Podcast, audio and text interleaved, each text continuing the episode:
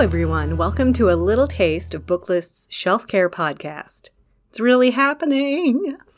I'm Susan Maguire, Senior Editor for Collection Management and Library Outreach here at Booklist, and I thought a podcast would be a fun way to bring you the great stuff Booklist covers vis a vis collection development, reader's advisory, reference, and all those other book and library adjacent topics, but, you know, this time in your ears. Look for the first full episode of Shelf Care later in January 2019, but for now, please enjoy this little snack sized preview, wherein I sit down with Heather Booth, the head of teen and tween services at the Thomas Ford Memorial Library in Western Springs, Illinois. More importantly, or at least uh, equally importantly, she's also the audio editor for Booklist, and she and I talk about the popularity of podcasts and what that means for serving patrons.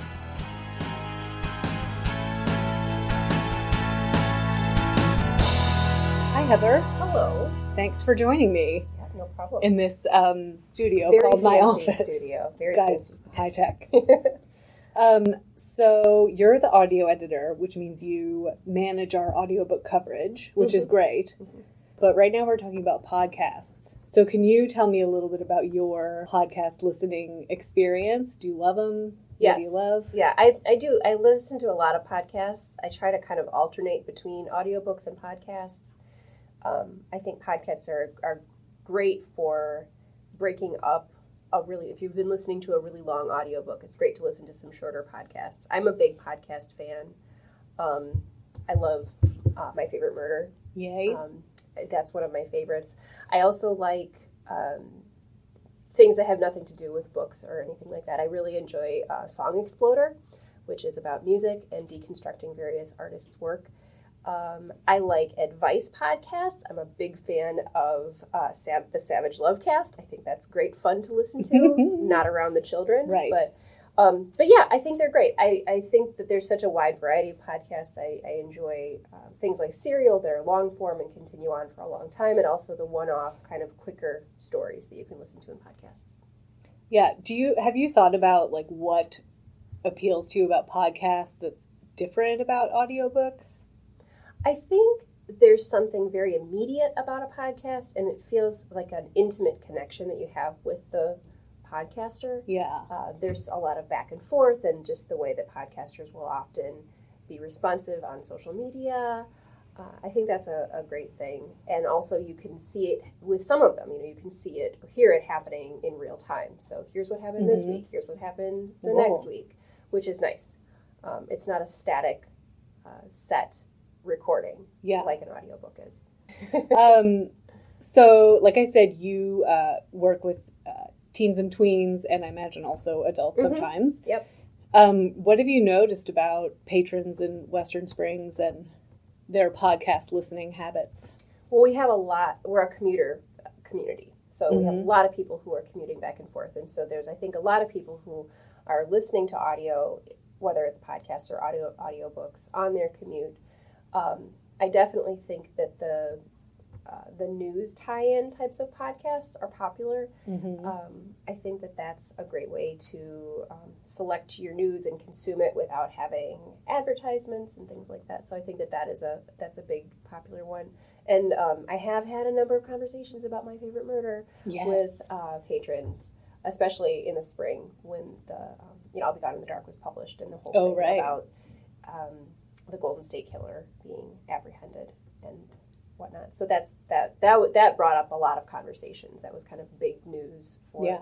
podcasts. All the mur- murderinos came Yeah. out of the woodwork. they did, yeah, But that's awesome. I mean, it's great when you can make that connection at the library right. um, which sort of leads into the next question. It seems like um, podcast, because it's an audio medium, that that would be a natural gateway drug, so to speak, to getting patrons interested in audiobooks. So, have you had success um, matching or introducing audiobooks to podcast listeners? Or Yes, uh, and I think that the apps that are now available for listening to audiobooks make that a lot easier. People, I think, still have the idea that audiobooks are only on CDs or even tapes that they haven't. yes, they I have- love when people call them books on tape. It Right. makes me happy. Yeah, they haven't um, they haven't experienced them recently, and so to know that it's as easy to listen to an audiobook as it is to listen to a podcast, the steps are very similar. I think that's very helpful. I think a lot of podcast listeners come into the library realizing that they enjoy consuming information that way. And it's a great way to expose them to other, um, in particular, in other nonfiction Yeah. topics on audio. Um, especially if you've got somebody who has, is- like, we're all very busy, um, somebody who can educate themselves on a topic that they're interested in, but they're not going to sit down with a book and read it Right. but they were curious about it when they heard about it on a podcast. They can read a whole book on it, you know, in their, through their ears. Yeah. They can consume it the same way they consumed the initial Right. thing. Mhm. And you can't read when you're driving. No. Please don't do that. So, is that kind of how you try to pitch audiobooks to podcast listeners? Or is there something unique about the way that you might do audiobook advisory for podcast people?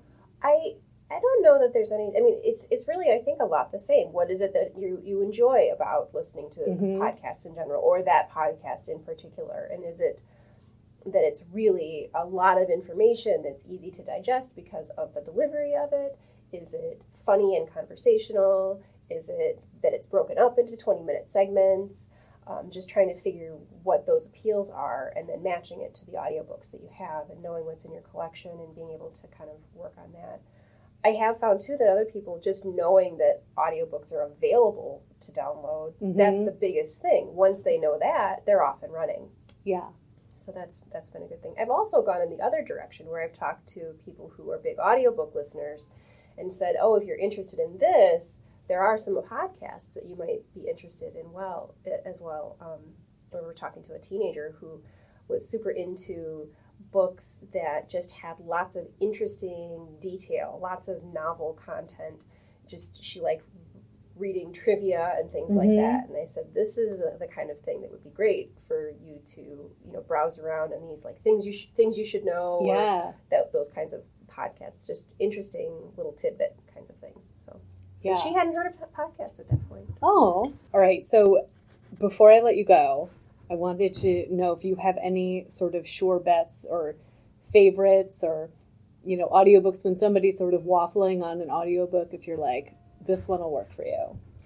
Something I like to do when someone's not sure about audiobooks, and this isn't exactly your question, but I feel like this is a helpful thing. Um, something I like to do is find a collection Oh, an yeah. some kind of collection on audio, and that's going to give them a lot of different people's voices, um, and they can kind of hear what different you know what- different readers sound like. Yeah, because that makes a huge difference. Yeah, and so um, one of my favorites to hand to people is the um, the the Brothers Grimm stories that came out a couple years ago. Oh. I think by Pen- I think it was a Penguin Random House title Mhm.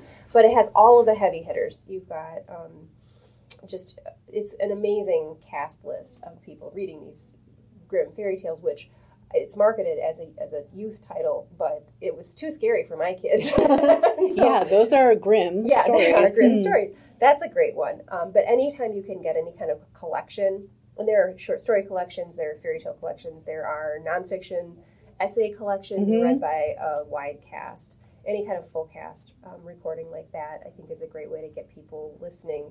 Because if they don't like the one, they can skip to the next. Right. We've all had the experience of starting to listen to something and realizing that that's just not This- a voice that we yeah. want to sit with for a Yeah, few hours. For 10 hours or Yeah. 26 hours. Yeah. so Yeah. That's that's my that's my trick when people are not sure if they want to delve into audiobooks is to start them with a collection like that where they, there's very little commitment to any to to a story because it's lots of stories. Right.